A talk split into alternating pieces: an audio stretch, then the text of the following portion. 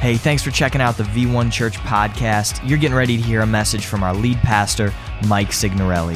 Have you ever asked yourself the question, if God is real, then what's the purpose that he created humanity for? Or why did God even create planet Earth in the first place? Well, Pastor Mike is getting ready to bring some wisdom and revelation on this topic. So without further ado, here it is, As It Is in Heaven, Episode 2. I'm believing in the next several minutes that I'm going to completely change the way that you read the Bible. I'm serious. The way that you understand religion, the way that you understand Christianity, I believe that you can leave this place right now, wherever you're watching from, and say, that just blew my mind. And I'm not talking about me as a communicator. I'm talking about what Jesus actually said, because there is so much mythology around this whole thing that I've got to set the record straight. Can somebody give me an amen if you're ready to let me set the record straight? Come on. So today, as you're taking notes, I can't promise you that this is going to be a simple word. I'm going deep. I'm going to tell you exactly what it says in the Bible, and I'm not going to apologize for it.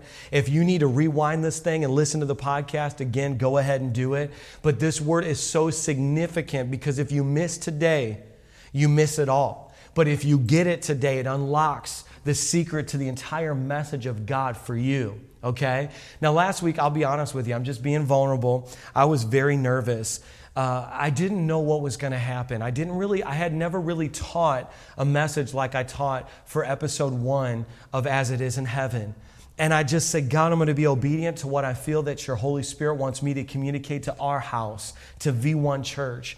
And do you know that it was one of the most talked about episodes in the history of our entire podcast? I woke up and went to bed every single day to messages about how it changed their life. You know, we spend money like we spend time. The only difference is we're not going to get more time. And so we're all in this fight for priority. How do I spend my time? How do I know that I'm doing right in life? I'm torn between spending time on my job, with my kids, with my spouse. I mean, looking for a spouse, right? And how do I know I'm doing it right? And Jesus said, I'm not going to give you priority 2, 3, 4, 5, and 6. I'm going to give you priority number 1. And if you can do this one thing and put it first, everything else will align. Seek first the kingdom, and then everything else you're worrying about, food, water, shelter, clothing, where you're going to live, how you're going to live, it's all going to be added to you as well. Man, it helps so many people. People woke up every single day last week and said, before I grab for my phone, I'm going to be grabbing for the hand of my Heavenly Father. Before I do anything else, I'm going to seek the kingdom first.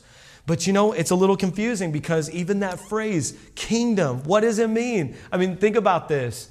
Jesus was asked by the disciples how to do only one thing, how to pray. And he answered like this, Our Father who art in heaven, hallowed be your name. Your kingdom come right here, down on earth. Your kingdom come. At that point, kingdom come in Roman-occupied Israel. Your kingdom come right here on Long Island. Can I get an amen? As it is in heaven. What does that mean? We've read it. We've said it our entire lives. What does that even mean? Well, you're getting ready to find out. I'm telling you, in the next several minutes, you're never going to be able to go back. You're going to be responsible for the rest of your life for what I'm about to tell you. Are you ready? Are you ready? You know, preachers preach all the time that the whole point is you say this little prayer and then you get to go to heaven, right? And I believe that's true. I mean, Jesus hanging on the cross looked at the thief next to him and said, today you're going to be in paradise with me. But is that where it ends? I mean, is that the whole plan? There's got to be something more to that. And we all kind of feel inherently that there is something more. You know how I know that you believe there's something more? Because you have this inherent need to control your own life. If you were truly atheistic, you wouldn't feel a need to control your life, because you didn't get here by control. You got here by random chance. So even the very desire to control your life is evidence that there's something else, because you have this desire to bring control to chaos, order to chaos. Why do you even want influence? Why does it matter to you how many people like your picture on Instagram? You have a desire, a need for influence. Why? I mean, why do we call, you know, it used to be vogue to say leader. I want to be a leader. Now the term is influencer. Why? Why do you even want to influence? Why does it matter how many people follow you on Instagram? Why do you want to create a life for yourself? Why wasn't it okay for you to just work the job that your dad worked? Why did you want a different existence for yourself? I know why, and I'm getting ready to tell you why, and it's going to change your life forever because it's going to unlock a secret about why you're actually here. If God even exists, preacher, if this whole thing is the result of his intelligent design, then why did he even create humanity in the first place? Why even create this earth and everything in it if he knew if it was going to be this evil, this corrupt, this chaotic? Why?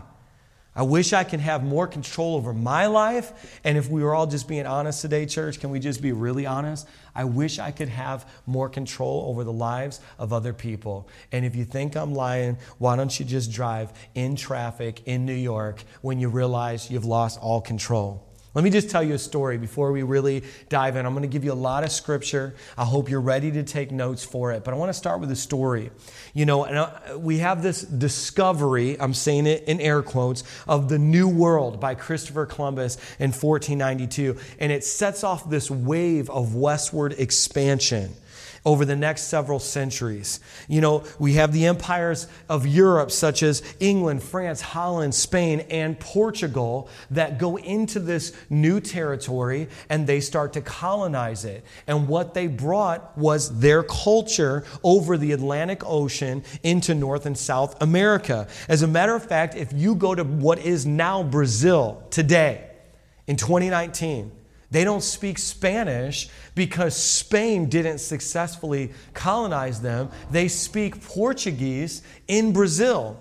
Now, let me tell you one of the earliest stories, and this is just how the story goes, because Portuguese monarchs, Ferdinand and Isabella, they sponsored this journey that Columbus took, and then they discovered, I say it in air quotes, what is now modern-day Brazil, and you have, though, a kingdom. So Portugal was reigned by a king, and he had a son. Now, I want you to remember this, because it's very important to your own personal life, and it's going to unlock how you read Scripture and how you understand this thing that you're in right now. And I'm not talking about church. I'm talking about the government of God, because kings are not voted into power. Kings are born.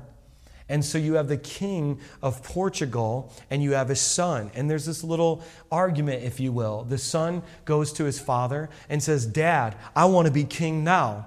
And the dad said, "Well, you know how kingdoms work. That's not possible. You can't be king until I die, unless you go to another region. And if you go into that other territory, and it's a territory that we own and we have sovereign rule over, then there in that place, you will have my delegated authority and you will be king." And that's the agreement that they made. And he came into what is now known as Brazil. But guess what? Every single time dad showed back up, the son would go from king and be demoted back to prince. And then when dad would leave, he'd say, "It's better that I leave, because when I leave, you go from being a prince to being king again." Do you see how this works? This is integral to your understanding of this entire thing that you were destined to do for your life. Yes, you. This is how kingdoms work. All kingdoms have territory. They have land. But there can only be one sovereign to rule over it. There can only be one sovereign to rule over it. This is all going to make a lot more sense. So you have this picture in this story that illustrates the relationship between God, the King of Heaven, and man, or humanity, his regent here on earth. Because if you're thinking about all the preaching you ever raised up hearing, the whole point was just say this little prayer and you will go to heaven. But see, if that was God's only intention, his only purpose for you, then why even make earth in the first place? We're going to talk to you about why. Because in the Bible, you have to understand king and kingdom. You've been raised under presidents that were voted into power, but kings, they were born. I want to show you something. This is what Jesus actually taught. So stop thinking about, listen, I love preaching. I love the fact that we share V1 preaching clips. But I want you to forget about Mike Signorelli and any other preacher that you've heard preach, the preaching that you were raised in preaching. I want to go back to the source, right? Because whether or not something's fake news or not, you got to go back to the reliability of the source. So even though I love content about relationships and dating, I mean, I love hearing sermons about how we can overcome hard challenges in our life. And all of us have these preachers that have championed us into the next season of our life. But I want to take you back. So let's push aside all the topical preaching. Jesus was here for 30 years, a little over 30 years. And he had a finite amount of time. What did he use that time to preach about? I mean, what would his viral preaching clip have been about? What did he say? I'm going to take you back to the source. Can I take you back? Come on. Luke chapter 9, verse 10. I'm going to give you some scriptures, so write these down. He welcomed them and spoke to them about the kingdom of God. He spoke to them about the kingdom of God. Wait, he didn't talk about being single and dating. He didn't talk about getting through these really hard times. I mean, no, he spoke about the king and healing those who needed healing. Let me give you Luke chapter 9, verse 27. I tell you the truth. What's the truth? Some of you who are standing here will not taste death before you see the kingdom of God. What? What? Okay, let's keep going. Don't be afraid, little flock, for your Father has been pleased to give you the kingdom. But it would have been so. He's been pleased to give you the 10 steps to unlocking your success to be financially prosperous. He's given you the 5 ways that you can be alone but not lonely. No, I've been pleased to give you the kingdom. Wait a second. Man, what are you talking about? The kingdom. Okay, can I keep going? Luke chapter 22, verse 20. And I conferred on you a kingdom just as my Father conferred one on me. But I don't want that. I want principles. I want keys. I want lessons. I want things that I can utilize to build my own empire. No, I've had a kingdom conferred on me, and I want to give you a kingdom. This is probably now one of my most favorite moments in the life of Jesus here on earth. So, and I'm going to read you this scripture. He's standing in front of a Roman governmental figure. Now, this is a side note. I'm going deep for the theologians in the room. Why was Jesus born in the time in which he was born? I believe it had a lot to do with the Roman Empire, which was a colonizing kingdom, looking enough like God's original intent for the earth that he chose to put Jesus, which was God in flesh, in the midst of it, so we'd have a parallelism to understand the way in which we should exist. That's a side note. Jesus now is standing in front of a Roman governmental figure, and he's posed with this question, are you a king? It's the very question that was so scandalous. His response was going to get him killed for it. And Jesus said, my kingdom is not of this world. It's not of this world. Okay, so he's admitting he has a kingdom. If it were, my servants would fight to prevent my arrest by the Jews, but now my kingdom is from. And this kind of like sends chills up my spine every time I read it. My kingdom is from another place. If you ever attended a funeral and as everyone's talking about heaven, thought to yourself, is it real? Jesus is acknowledging not only is it real, it's another place. It's a kingdom, which means it has structure, order, which means that there's these intricacies of how it's governed. And then Pilate declares, you are a king then. And Jesus answered, you are right in saying I am a king. In fact, for this reason I was born. Remember, kings are born. They're not voted into power. And for this I came into the world to testify to the truth. Everyone on this side of truth listens to me. In other words, there's going to be some who get a revelation that he is the king, and some that don't. These are all excerpts from Jesus' sermons. Never once have you heard him preach about bringing religion. You know, some of your friends are probably like, man, ever since you started going to V1 Church, you're so religious. I didn't take you as a religious type. I remember taking the shots with you. I remember us sharing stories about how we slept with all those women. I mean, you're so religious now. And I think maybe this is an appropriate time just to load you up, because you can remind them that Jesus never talked about establishing a religion. And I'm not a religious person, because all religion, all the artifacts and all the stuff that we have to repeat and all the rules that we have to follow ever was, is man's attempt to get to God. But Jesus was God's attempt to get to us, to restore relationship, not just give us a religion. Does anyone believe it today? You know, this is going to change every single thing that you thought you knew about the Bible. The main message that Jesus preached was the kingdom of God has arrived. The kingdom of God.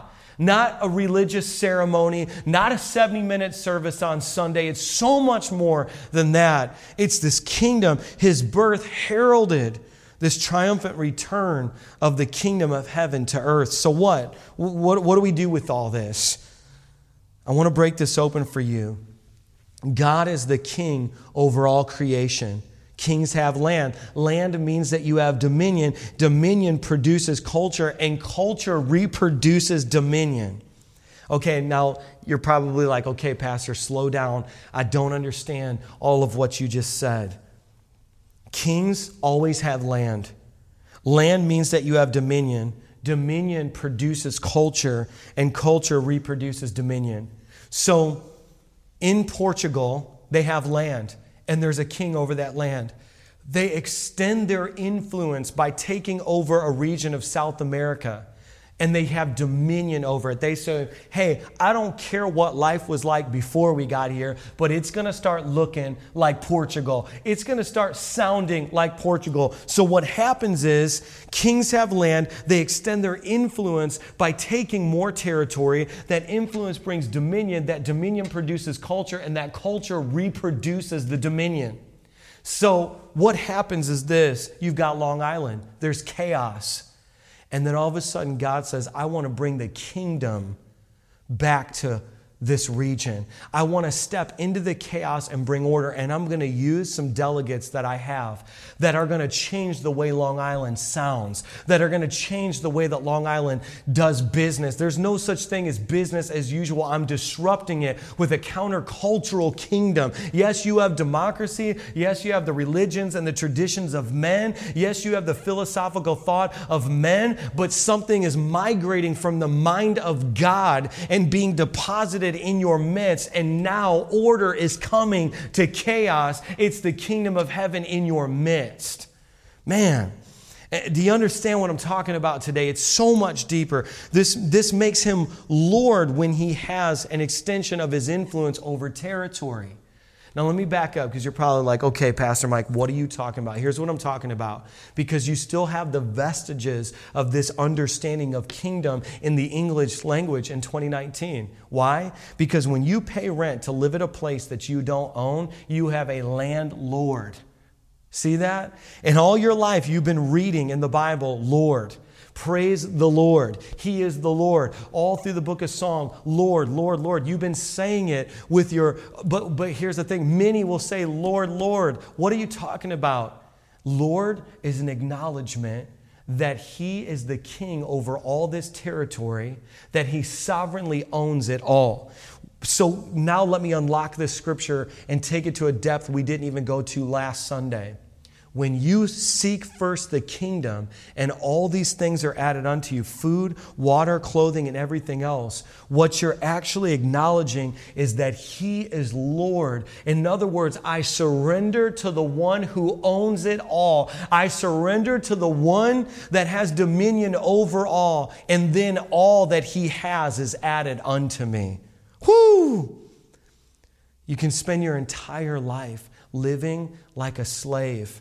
But when you call him Lord, you understand that you're a son. And the very one who owns it all is giving it all to you for you to have dominion over it. The most important confession that a human being can ever make, the human being that wants control so much, the human being that wants to control the lives of others so much, that wants to make some kind of order out of the chaos of their life, says, first, I must surrender to the one who is Lord over the seen and the unseen, the planet and the universe, the spiritual and the material.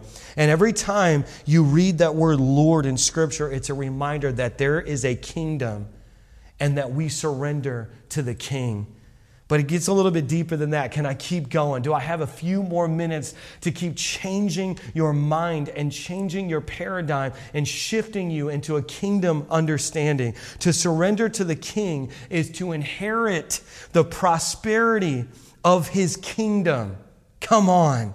Kings extend their influence by taking territory. So the original purpose, and this is why a lot of the preaching you were raised and grown up in church hearing, they got a part of it, but not the whole thing. They didn't understand kingdom. God says, yes, heaven exists. We have a kingdom.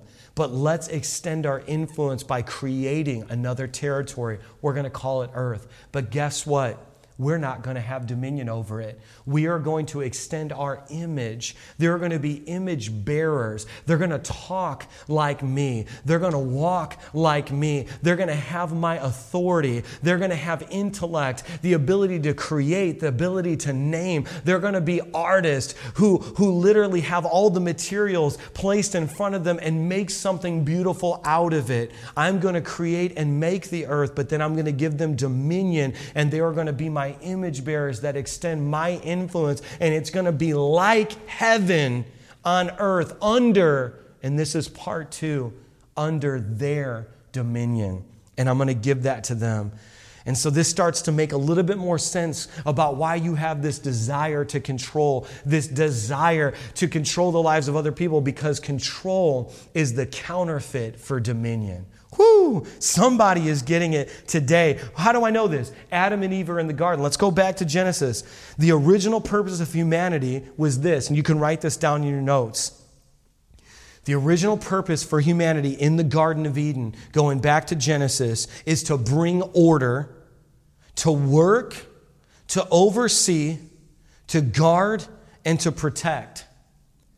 To bring order, to work, to oversee, to guard and protect. And you will feel most satisfied in life. Hear me, millennial, who's dissatisfied and full of discontent. Hear me, baby boomer, who has worked all the years in your career and yet still doesn't feel satiated by it. Hear me, Gen Z, who's going to school, grinding every single day, doing what your parents tell you, and you still don't feel satiated. When you bring order to chaos, when you work and oversee something, suddenly your posture will begin to straighten. When you guard and protect, you're hearkening back to your original design, why you were here in the first place. And so God said this, let us make man, humanity, in our image, in our likeness, and let them rule or have dominion over the fish of the sea and the birds of the air and the livestock, over all the earth and over all the creatures that move along the ground. And the mandate of the Creator for all of mankind was rulership, not religion. Rulership and dominion. As we saw earlier, the word dominion, we see it again. It translates in the Hebrew, mamlaka, which literally translates kingdom. It was the government of God, the sovereign rule of God through us. Here's the reminder. Here's the family secret. Jesus shows back up and says, hey, you're worrying so much. You're worrying about food and clothing and shelter, where you're going to live and what you're going to do with your life. You're missing the whole point. You have dominion over this entire thing. I have given you all of this. Everything that you've ever seen is the territory of your Father. And you're begging. You're begging when you should be having dominion over it and standing in your rightful place. I just want to end with one last story here. And I hope you understand this today, because this will change everything about how you live your life. You know, back in the time of kingdoms, you had this this understanding that the king represented the full weight and gravity of that government.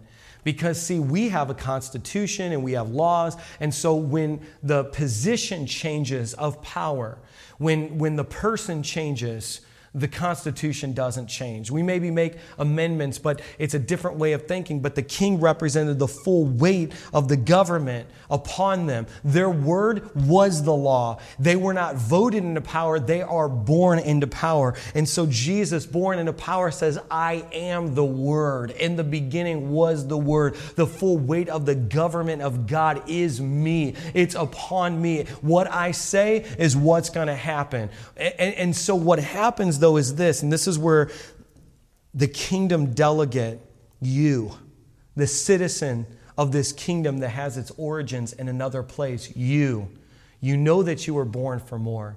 You know that your life has to be more than what you've been living, because there's something inside of you that longs to reconnect to heaven, that understands, I'm just here to colonize earth with a culture from a place that has another origin. And see, what happens is when you understand this, you start to move in a different authority. And what they had then in the time of kingdoms was this phenomenon called a king's letter. And a royal edict would be signed. And what would happen was that signed royal edict would be sealed with the name of the king.